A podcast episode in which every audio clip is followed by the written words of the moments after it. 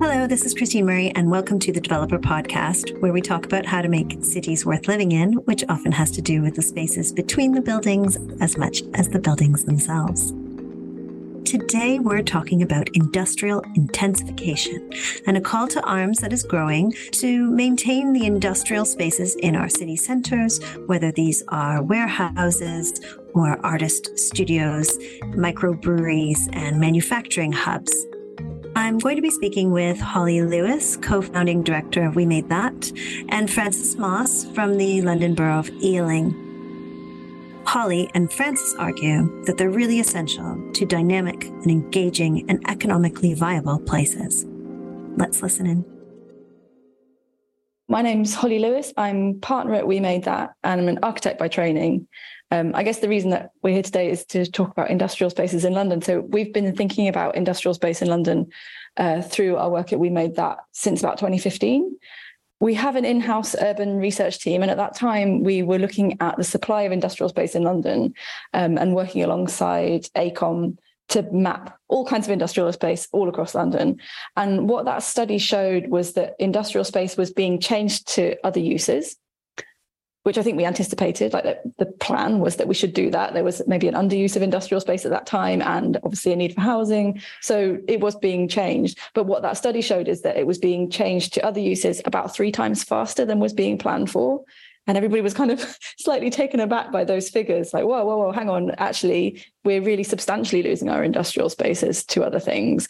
And at that time, like, well, what does that mean? Because at the moment, or contemporaneously with that study, industrial rents weren't yet going up. There was still some supply. But what has happened and you could have predicted it really from from the information is in the period since 2015 to around about kind of 5 years ago there's basically no industrial space that you can get your hands on in London of across all kinds of spectrums and scales. Industrial rents have gone up vastly and the ability for industrial businesses to find space to do the things that they need to do which clothe London, feed London, tidy up after London, uh, entertain London, create cultural spaces for London. All of those really important things are grappling with challenges of having the right space. And there's still this kind of coming pressure to deliver new residential space. So it continues to be a challenge what was really interesting is kind of in that intervening period, the London plan, so the highest level of planning policy in London, has changed its position on industrial land from managed release to basically like, we need to keep it now. There's some sort of flexibility in that. And I think the Greater London Authority is still interested in how we can use industrial spaces in different ways. But this the phrase that we're hearing about all the time at the moment is industrial intensification. That this is how can we get more out of the industrial land that we still have slightly have our cake and eat it. We want the industrial space and we also want homes where that's possible. And sometimes co-location, so mixing industrial space with um, in with residential space. And so this is the whole picture of what we're talking about at the moment. And I think we're at a really interesting time where there's all kinds of interesting schemes coming forward that are trying to get more industrial space out of industrial sites. And groups like Francis's, who I know is here to talk, to talk as well, um, to talk about how do we tackle this different approach to how we're using and accommodating industrial space in our city. So, Francis, that's a perfect moment to bring you in. Can you tell us a little bit about your role at Ealing and, and about you? Yeah, so um, my name is Francis Moss, and I'm a principal regeneration officer at Ealing Council in the area regeneration team. And uh, I've I had the privilege there. I guess I'm I'm also actually I should I should say from a architectural background, uh, architect by training, uh, but I haven't been doing architecture for at least ten years now. Um, so moving away completely from sort of design focus and um, move to urban design and and and sort of the social and economic aspects of it, which um, initially actually brought me to um, looking at industrial areas and and doing a mapping of uh, the biggest industrial area in London, Park Royal, for um, for the GLA at the time, which I guess sort of really brought up the fascinating diversity of of businesses and, and what they're doing on in industrial areas, which really, I guess it revealed to me the diversity and fascinating things going on there, businesses of all sizes, um, entrepreneurial people, um, which I think is really sort of the the you know the crux for me about about industrial land uh, in London that it it is really providing the space for a massive range of different types of um, activities uh, that you know um, lots of people's livelihoods rely on, but also London relies on to to function. So I don't know if I actually answered your question there, but um, yeah, I think you did. But I think when uh, you've kind of po- posed that question, which of course is the next question. So kind of said these are entrepreneurial spaces you know these are a mix of different spaces. How do we define what industrial is? I mean i kind of have a vague idea that there's some like auto body shops in there and maybe there's some some woodworking happening but uh, i you know maybe there's a factory is this a brewery? But you know at what point is it not an industrial space? At what point is it an office or um and and how do we kind of um, characterize the need for these spaces. So, like, how do we argue for for them as necessary to the to the functioning of a city? Yeah, I think Holly and I probably have visited uh, uh, a large range of them uh, over the years, and and gone to talk to businesses because you know that's sort of been the the best way to understand actually what what we're talking about, um, because often often industrial land is seen as underutilized, um, unnecessary brownfield land that is sort of ripe for redevelopment uh, for housing. Often because uh, because we're just sort of looking at through a real estate lens, and I think you know obviously we've been or I've been looking at it in particular through an economic lens and and what it brings to the economies. And that is you know basically all the uses that are not uh, that that you know cannot happen in office space or retail space. Um, and that's a wide range including you know things that actually local services for people like as you say um, you know garages uh, places to change tires, change your oil to, uh, you know, waste disposal, waste depots, you know, all the way through to, you know, sort of high end film studios and distribution centers and, and things like that. So an incredible massive range. I mean, in Ealing, you know, it's, it, uh, we've, we've sort of got it all because we've probably got over double the floor space of any other borough in London of industrial space. And yet there still is, you know, some of the highest demand in London in, in Ealing, uh, probably because of its its location, really. So, you know, we're looking as to how we can accommodate that demand because we're not going to have any economic growth and more jobs and, and better jobs without having the space for those to happen and as as Holly's mentioned, it's been reducing over the years. So, um, yeah. Holly, if I can bring you in on that, I mean, you've talked about this kind of pressure um, to to retain uh, industrial spaces, and also, you know, pressure to increase it. You talked about intensification, so you know, is it, Francis has said this is key to economic um, growth. I think we're used to industrial spaces being something that we think, oh, let's just put those outside the city. So, um, so what is it that that you're seeing? So there is there's a background to that, which is that industrial uses typically are could be noisier, could be smellier, could have more vehicle movements associated with them than the things that we might want to have necessarily at the heart of our neighborhoods. And I think for that reason, they've always been pushed to the periphery or kind of bounded and sort of separated and be a bit like, here be dragons, don't go there. Um, and so there's a sort of psychology associated with the way that we think about industrial spaces in our cities, which I think is damaging and um, sometimes is supported by just the quality of environment and how much care those spaces are given. I think that what we're seeing though is that those spaces are fundamentally tied to any growth in residential and the numbers of people that are in the city because they're providing our food, uh, doing washing and laundry, uh, processing waste, providing energy. As Francis has said, the kind of breadth of uses that are happening there is just vast. Um, and obviously, really importantly, and increasingly importantly, distribution and delivery and warehousing and just keeping boxes of stuff and then moving boxes of stuff from another place to another place. This is a really important thing that has to happen to make our city work. And you can't you can't push that out. Some of it has to happen within the city. If you were to push that out further than we are right now, the knock on effect of that is more goods being transported on the roads, uh, more emissions associated with that, poorer air quality potentially, lots of big vehicles moving around. So there are some really important reasons why we need to keep industry in our cities, uh, not least of which is this ability to have jobs which are quite close to our homes and how beneficial that is in terms of uh, the climate crisis, but also just creating vibrant, nice places.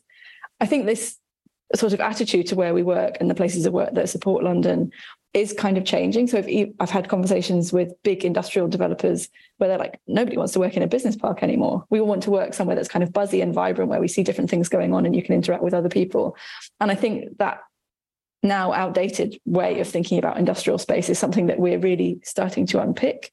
Um, so I think, I mean, for example, we've been working in an area in Waltham Forest called Black Horse Road for quite a long time. Um, a few years ago, we did a kind of public realm project along there, which had wayfinding and arts installations and relatively light touch and thinly spread.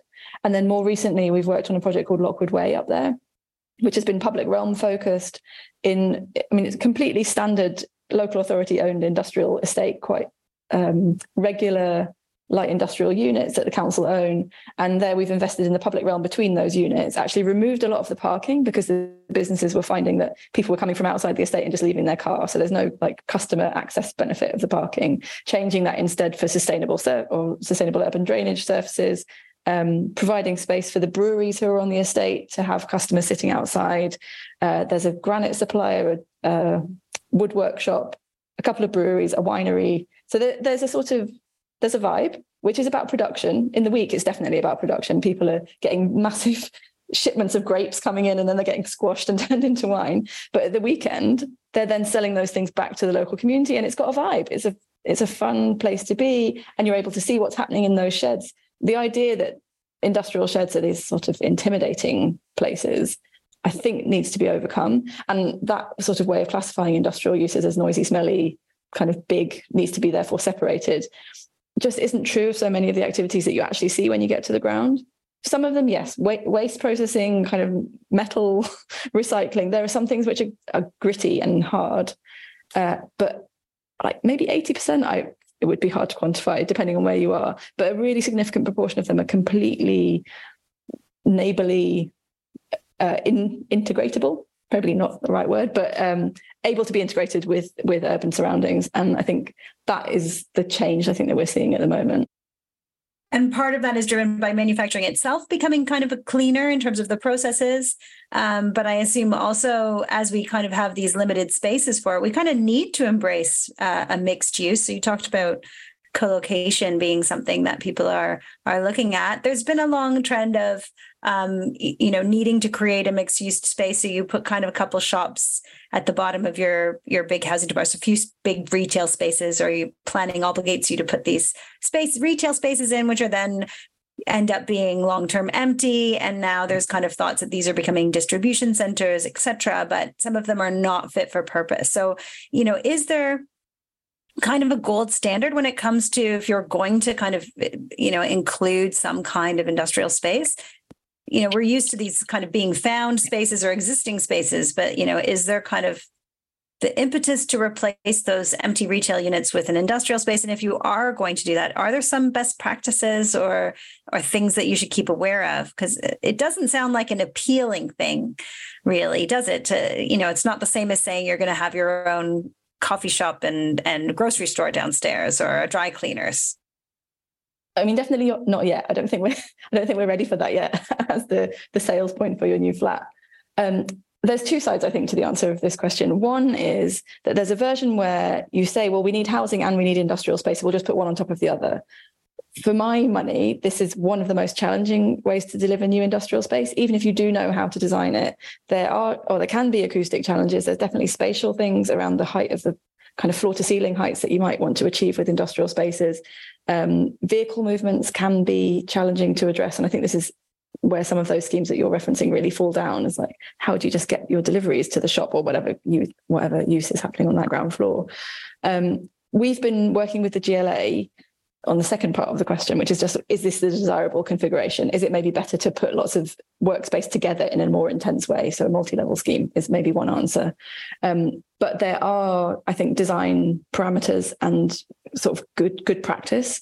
Um, and we're working with the Greater London Authority at the moment on some new design guidance that will be coming out.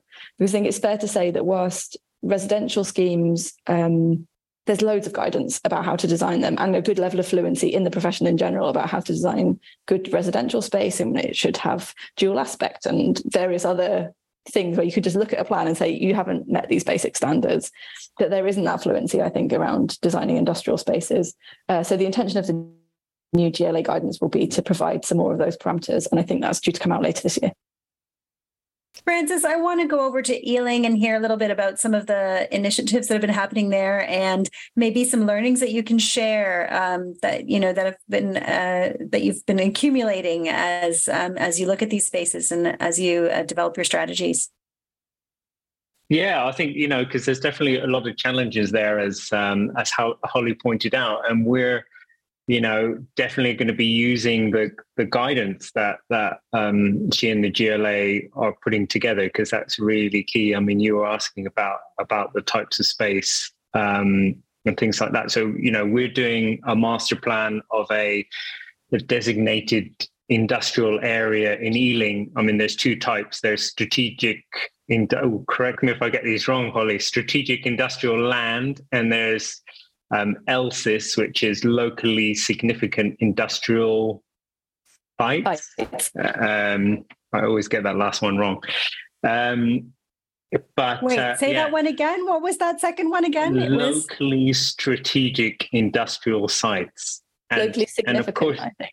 Oh, sorry. Locally significant. now I, I said it twice in a different way.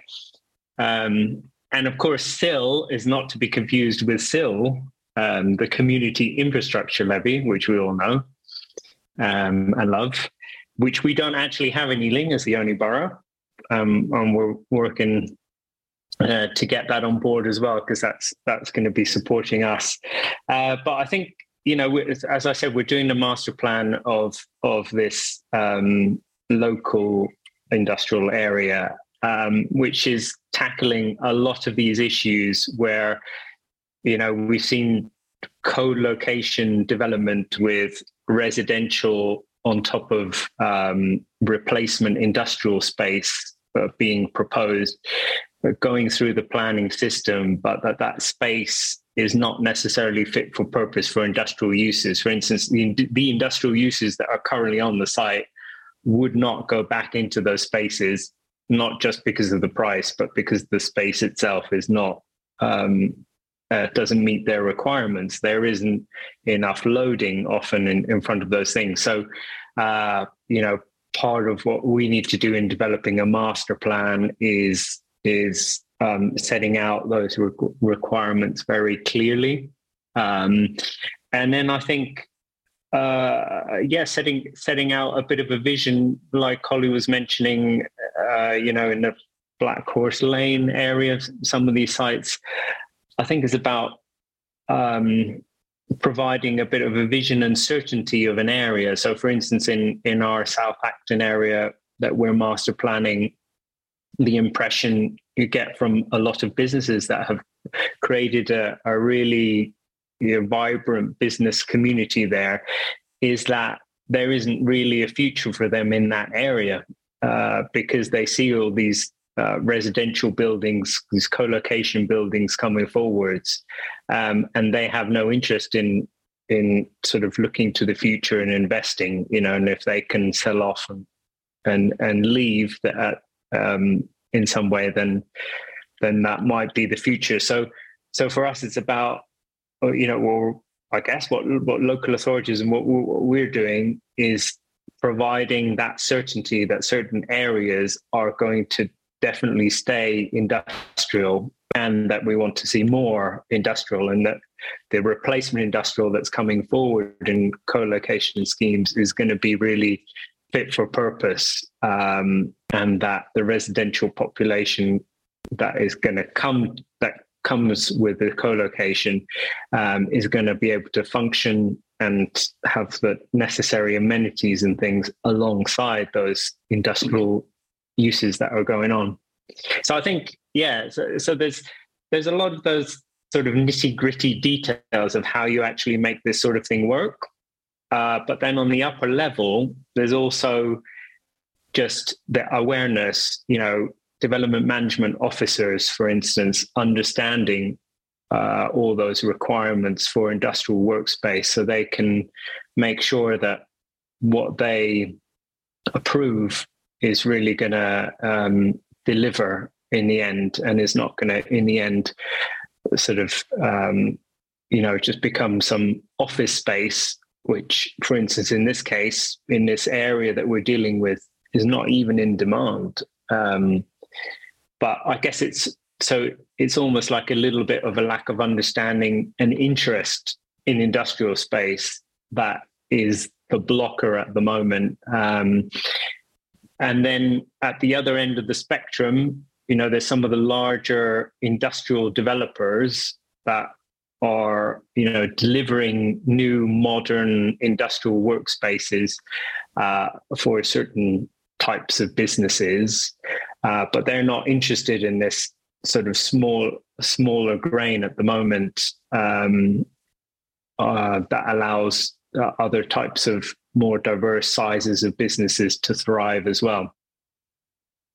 One thing that I kind of hear is that you know there's like the classic tale of you know Victorian or you know Edwardian um, warehouse, empty warehouse space, you know, taken over by artists and small. There's no empty warehouse space. yeah, to become kind of artist studios, which then is bought to become uh, apartments, uh, and then you know, and and so that story goes, and then you know we have kind of large scale. Um, different, more souped up examples of that around the Olympic Park or around, you know, Hackney Wick, where we have these industrial areas that then become primarily not industrial areas. And then we try to put some stuff back in typically. And then what I'm hearing is this stuff that gets put back in, it's usually more expensive. And often the people were there because it was cheap in the first place. So you're right away eliminating and one of the things that were certainly the centrality of it was attractive, but usually there's also a price point issue. So as soon as you're resupplying it, you know, will it be at a price point that these existing uh, businesses can afford? Um, and in the meantime, there's the disruption, of course, of regeneration, which means that these these entrepreneurs may actually need to keep functioning as a business, so they might just be gone, and then you know you're trying to get them back to rehouse them in a space that they've left, you know, two to eight years ago, you know, depending on the the length of, of time it takes to to to develop. So so a real thorny issue there. Are there any kind of magic wands? Is the magic wand like don't move these people in the first place, um, or is there you know are there other kind of policy decisions around i mean the affordability of the finished product or making things available to locals or you know meanwhile you know business plans um, that that are really uh, essential if we're going to kind of do this change the narrative of how that typical story of regeneration happens. Holly i'm going to bring you in there. Yeah i think it's a really interesting question but we have to be careful that um, likewise as francis was saying the diversity of uses that happen in industrial spaces the sort of narrative that you're describing would be applicable to a certain strand of people who are in those spaces and really not to loads of others of them. Um, so there's loads of really interesting schemes, well, not loads actually, that's an exaggeration, some very interesting schemes coming forward at the moment, largely with public sector backing, where they're delivering new multi-level industrial space. Um, in Charlton Riverside, there's an example which is light industrial workspace. It's the Charlton Works Act designed by DRMM. Uh, in Barking and Dagenham, uh, it's Industria, which is a much larger typical industrial and I guess at the smaller scale of that light industrial space. Um, that's being provided. But the reason that those schemes are coming forward, particularly Industria, is that they're able to charge rents that are on a par with what the market is charging. And in a way, if you're char- if you're being charged that for a crumbly old falling down shed that is really poor in terms of environmental performance, you're cold, uh, your energy bills are enormous, and you could be in another space which is high quality, much better performing environmentally, offers you really all of the same sort of spatial parameters. You just have to go up a ramp to get there. that actually, um, this is less of a price. I mean, I'm slightly simplifying here because there, there's price considerations, but um, industrial van values are high. I think is the underlying point. So it's not necessarily a cheap versus expensive conversation all the time. Um, and I think just leaving everything exactly as it is is also not going to be our solution. There are issues in London and in the city that need to be overcome with change. And we need to think intelligently about how we can accommodate that. I think that some of these multi level employment space schemes are really, really interesting because it's not something that London is used to. Um, it's not something that investors at the moment have big confidence in. But these schemes that the public sector are supporting are kind of pilots and really important pilots to see does anybody even want to take this business space? Globally, we see that it's possible. So you can go to Hong Kong and see businesses operating in 17, 20 something story industrial spaces. It's not that like it's not like gravity that businesses can't operate in these other places. They absolutely can. But we're just not used to it here. So there's this cultural change that's happening. Um, and some of these schemes that are coming forward at the moment will be really important tests for how well that works for us it doesn't mean that the dynamics that you're describing, which is of businesses being pushed out, feeling threatened by development, it doesn't mean that that's not a real threat, and it very much is. Um, we're based just up the road from uh, the Old Kent Road area. Lots of cheap employment space, lots of creative uses and artist studios. Not that they're anything necessarily more important to our city than other types of small businesses. Um, and threatened by this kind of looming sense of things are going to get developed here what's interesting, I think, about the Barking example is that the industrial space and the new industrial space is kind of coming forward first. So they've said, okay, we can put however many stories of new space on this corner. Then maybe when we take away or change the use of some of those industrial units and warehouses that are down the road, that space for those businesses to relocate is already there. And it's this sort of I've already moved out, so I'm not going to come back dynamic that if you're providing the new workspace first, maybe starts to unravel that challenge. But we shouldn't be naive about how easy or difficult it is. That those schemes have had really significant public sector backing. Um, we worked on a big master plan on the Purley Way in Croydon. It's another big industrial area, plenty of space and opportunity for new homes, but I think business responses and sort of current viability challenges in that particular area of industrial land, the values of what you would get for delivering multi-level industrial space aren't justified by the return that you'd receive for it. And we're just at that kind of tipping balance. I think areas like Ealing, there was an example in the paper earlier this week um, in the press about, I think, a 10 story industrial kitchen in Park Royal. So this is just the market saying, like, this is what we want to do with our site now. That is a really interesting tipping point because a few years ago, this wouldn't be something that people were considering as viable. And it is kind of happening now because pressures are so intense.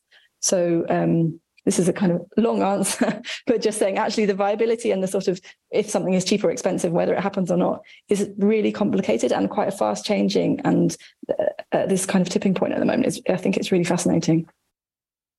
I think that tipping point is really uh, key. It really feels like we're in a period uh, where we're going to see a lot of change at the moment with industrial space.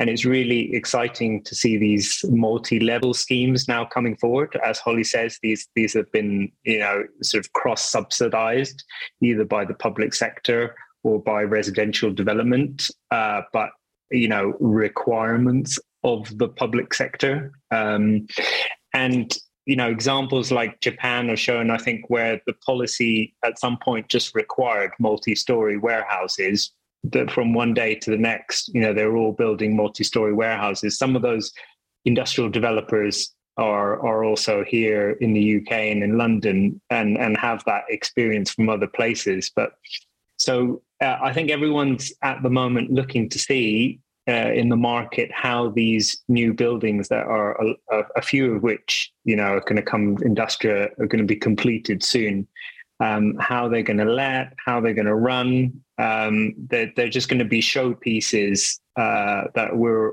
all going to be looking to and and I think also championing um, to show you know how industrial space can be better. And part of uh, you know I set up this uh, Industrious London officer group, and I you know we're sort of sharing uh, with officers across across London and really trying to champion um, this industrial space and, and industrial intensification uh, of space. And um, so that is sort of really key that we're going to share that learning and champion that.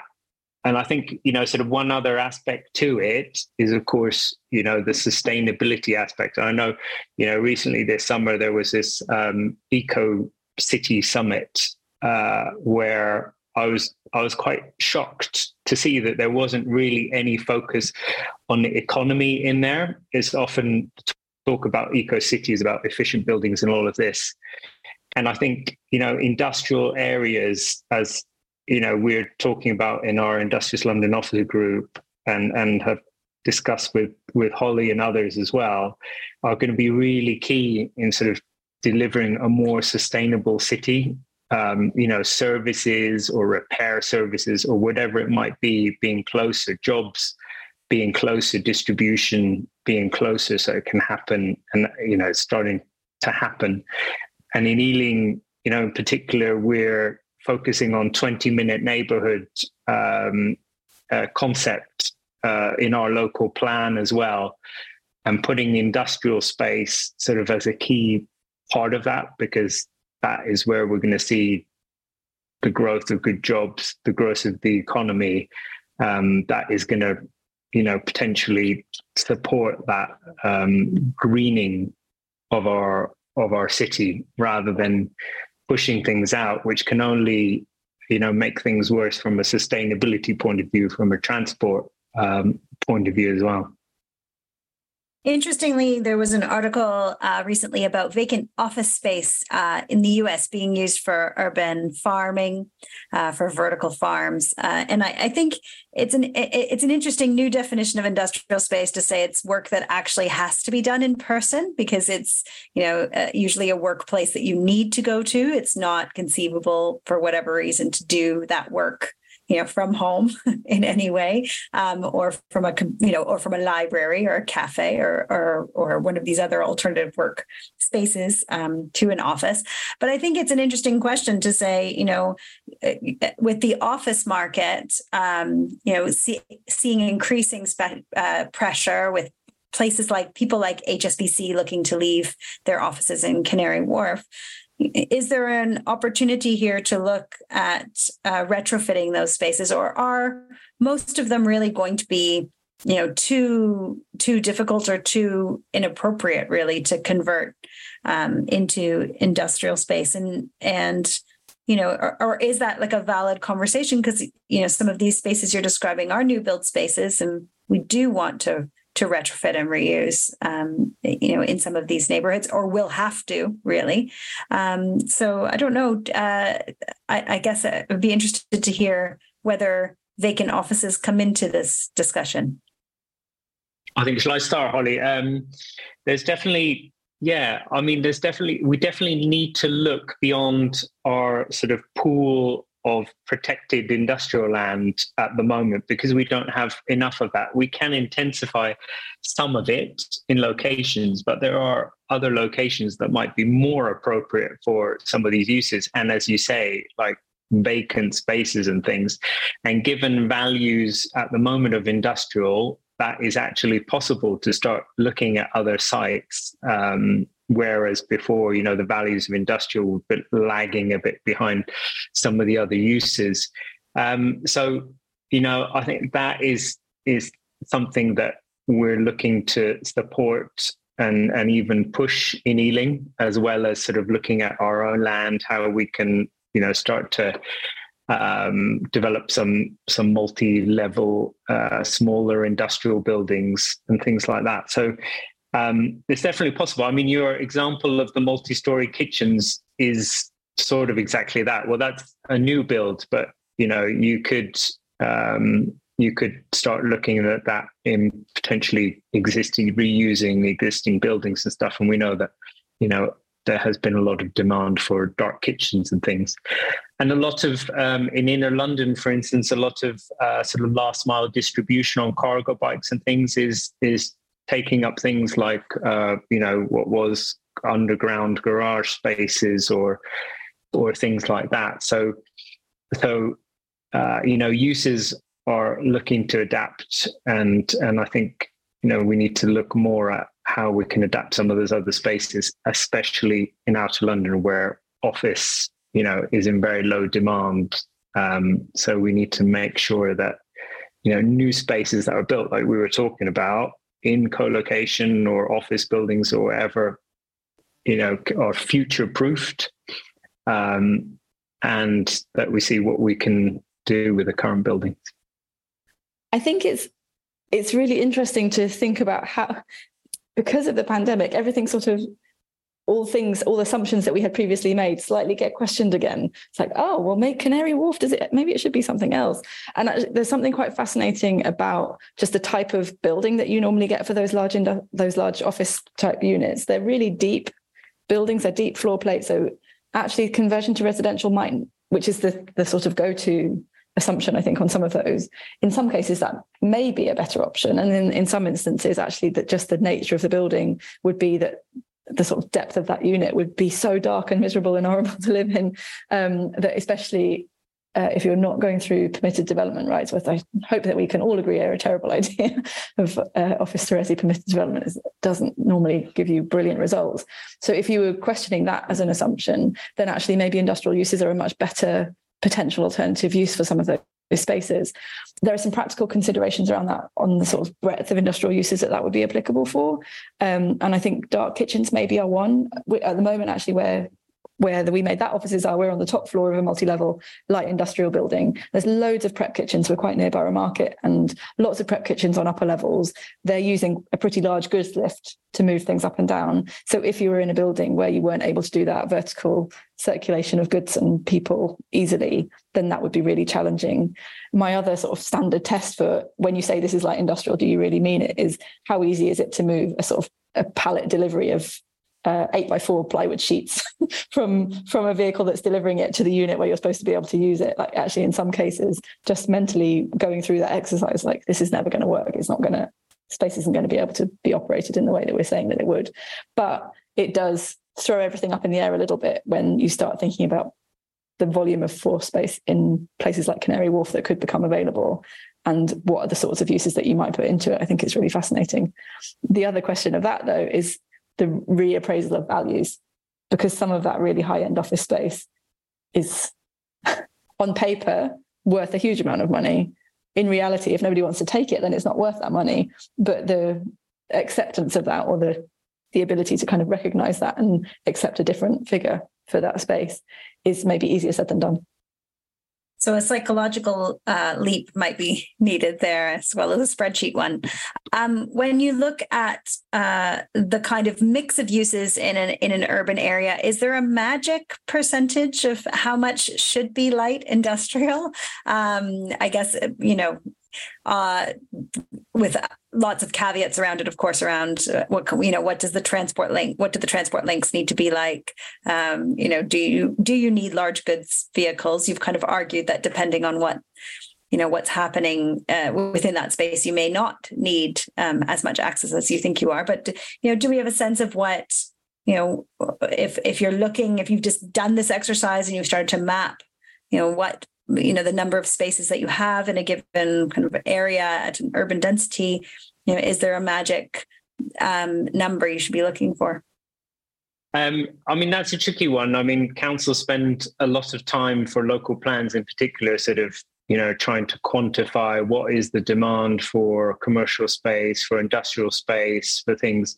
I think what we need to go on at the moment is obviously, you know, that demand is increasing and space is not. Um, so we're we're uh, you know coming into uh, a bit of a, as I said, a, a period of change where we're really going to have to start looking more at intensification, looking for space outside of industrial areas. how much of it, I guess, is difficult at the mo- at the moment. We're not really getting enough. I think the I think the question is more what type of space um, because we need to make sure that there's a diversity of space coming forward.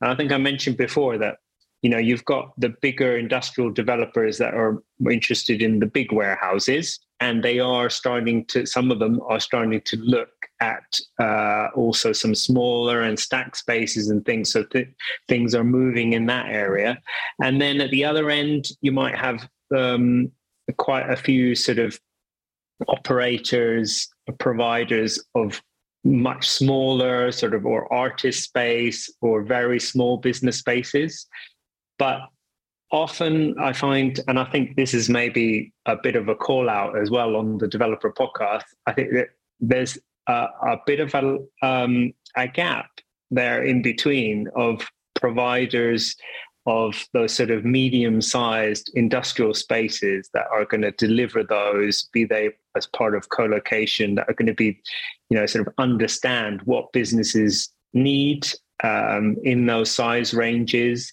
can provide that and and and run that sort of space. And I think that's um, at least from my point of view where we're reaching um, a, a bit of blockage when it comes to providing that diversity of space and linked to that you're also talking about the affordability of that space. Um, you know that's quite linked as well uh, in, and and we're looking at how uh, affordable workspace policies should also be applying to industrial space because as those rents, as we said are going up at the moment. There's a lot of more local businesses or businesses, you know, that have started up locally that are important businesses now. They wouldn't be able to start nowadays because there isn't the space and the rents are too high. So how can we make sure that these market pressures are still are not pushing out our future important businesses? You know, in our South Acton area, we have a Pai skincare company that that produces locally these organic sort of high end skincare products um, in this business ecosystem of of South Acton, and and they started in that area, they've grown in that area, but they're not able to now find the space to continue to grow and expand and and sort of flourish, and are, have to do that in other complex, complex and um, I guess not not quite as efficient ways. So, um, so it's really about you know making sure that we have the sort of the, those businesses of the future as well that can grow. I think it's really interesting the sort of spectrum from the question, which is, is there a magic percentage of like industrial space to talking about an individual skincare company kind of shows the challenge because we're never working in a kind of tabula rasa blank canvas environment. And what we found through all the work that we've done doing we call them employment audits but it's basically going around door knocking and doing surveys in industrial areas is that you get such variety. There is there are sort of strata of things. So there's warehousing and distribution. This is, takes up a big chunk. Uh, and then as you get into other kinds of particularly manufacturing businesses services businesses such a differentiation in different places. And i think we can't underestimate the importance of that understanding which is at a local level not saying there's a magic percentage that you have to hit but that you understand what's happening in each individual place. But the importance of clustering for those businesses we've been doing some work um, which is actually kind of regional, looking at the Thames Estuary production corridor and thinking about where there's screen industries related businesses or where there's fashion manufacturing and design businesses, and the strength and importance of those businesses being near to each other, almost particularly in the creative sectors, because those businesses and those people are often freelancing, kind of patching together lots of different jobs from all different things. They're project based work or project based bits of income. So you have to be able to be kind of um, agile in moving between businesses and projects and little bits that are going on. Often, this is how industrial economies are working, as I said, particularly in the creative sector. So, just to try and generalize or put kind of percentages on it is fairly meaningless. And it means that even processes like the local authority employment land reviews are so broad and high level that they really don't get to what does this place need and what do these people need um, and some of that is is incredibly frustrating, but it also means that some schemes that come forward, which just give a fairly generic ground floor plate and write light industrial on the plan in their new planning application for a co-location scheme are never going to be successful because they haven't understood okay in this place there's an incredible strength of screen industry related businesses and they all rely on each other and maybe there's something that we can do here about thinking about how they can co-locate or how we're accommodating for this certain part of what they need. Um, there is a kind of texture i guess to london's industrial ecosystems that i think is very rarely understood in detail. And I think it's to the detriment of some of the sort of strategic planning that happens. It sounds like a lot of work, and in a way it kind of is, but this is how London has been created by these like layers and layers and layers of things happening over time. And the idea that we can make a plan for how the future of that could be without giving some kind of nod to or understanding that existing grain, I think is um, misguided and is more likely to lead to unsuccessful outcomes. Do your homework i guess is one of the big things. Do your homework on what's there now um, and what's and try to anticipate that kind of growth or change. Do do we think that ai you know will play a role in the kind of office based sector reducing and this idea that you know work that must be completed by humans either by meeting collaboration or making specifically is is perhaps you know it could be that this trend accelerates quite quickly if the need for administrative work uh, diminishes significantly as is anticipated um, in all kinds of sectors like media and law. To me, is that industrial uses will probably become even more important in our economy and in our work, in the work that people do. Um, I mean, the decline of industrial space in London uh, off, uh, was it was often said that um, manufacturing was in decline, um, according to the projections. It's, that has turned out not to be true. Um, potentially, there have been less jobs because of uh, automation, but um, I don't think you know that has you know machines have not taken over a lot of this production either, and um, um, yeah, I guess you know those are those are larger trends. Uh, but to me, they point more and more to the importance of of uh, good jobs that are coming and local jobs that these industrial workspaces um, can provide for.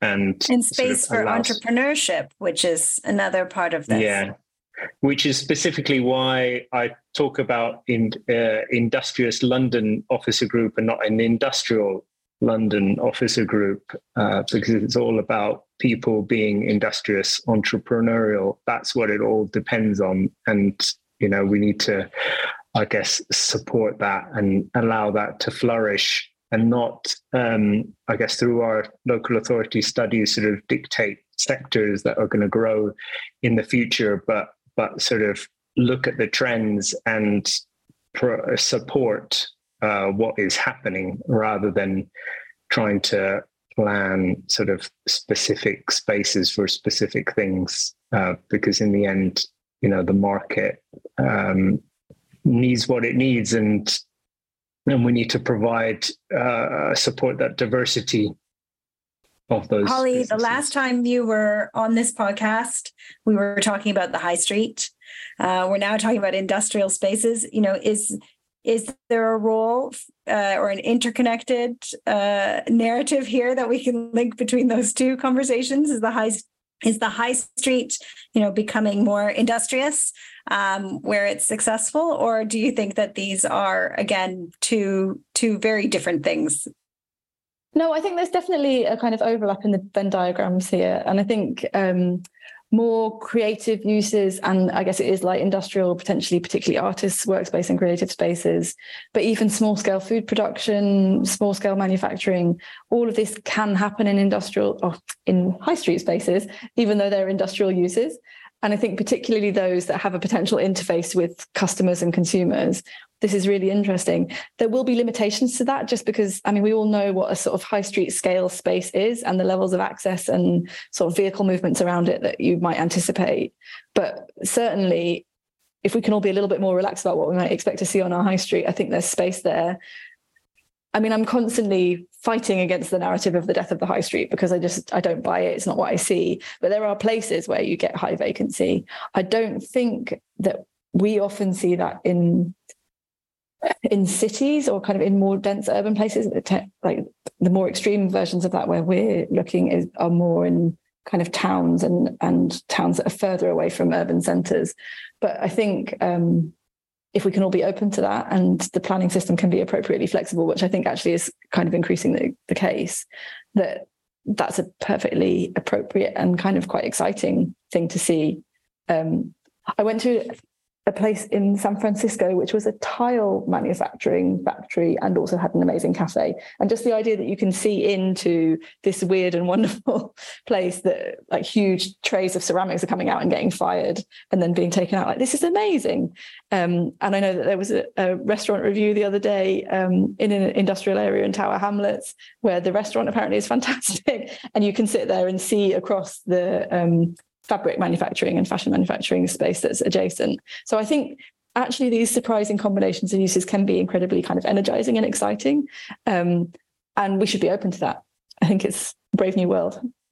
And some of those restaurants on the high streets or cafes, I mean, if, if you've sat in one and seen the number of uh, drivers coming to pick up meals for other people, which far exceeds the number of diners in the actual restaurant. I mean, it kind of already is a dark kitchen just operating with a you know with a few tables in front as well so i think it's it's interesting to see that these you know these kind of we do create definitions of industrial versus retail but of course there can be exciting intersections well, you know what? It's been a really interesting discussion. It's been so great having you here. Holly and Francis, thanks so much for talking to me about this today. Thanks very much. Good to see you. Yeah, thanks a lot for having us.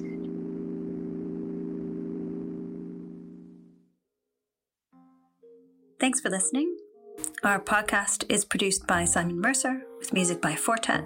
If you like what you hear, you can support us on Patreon at patreon.com slash the developer UK. You can sign up to our newsletter on our website, thedeveloper.live, and check out our live events on making more sustainable and equitable places at festivalofplace.co.uk. Thanks a lot. See you next time.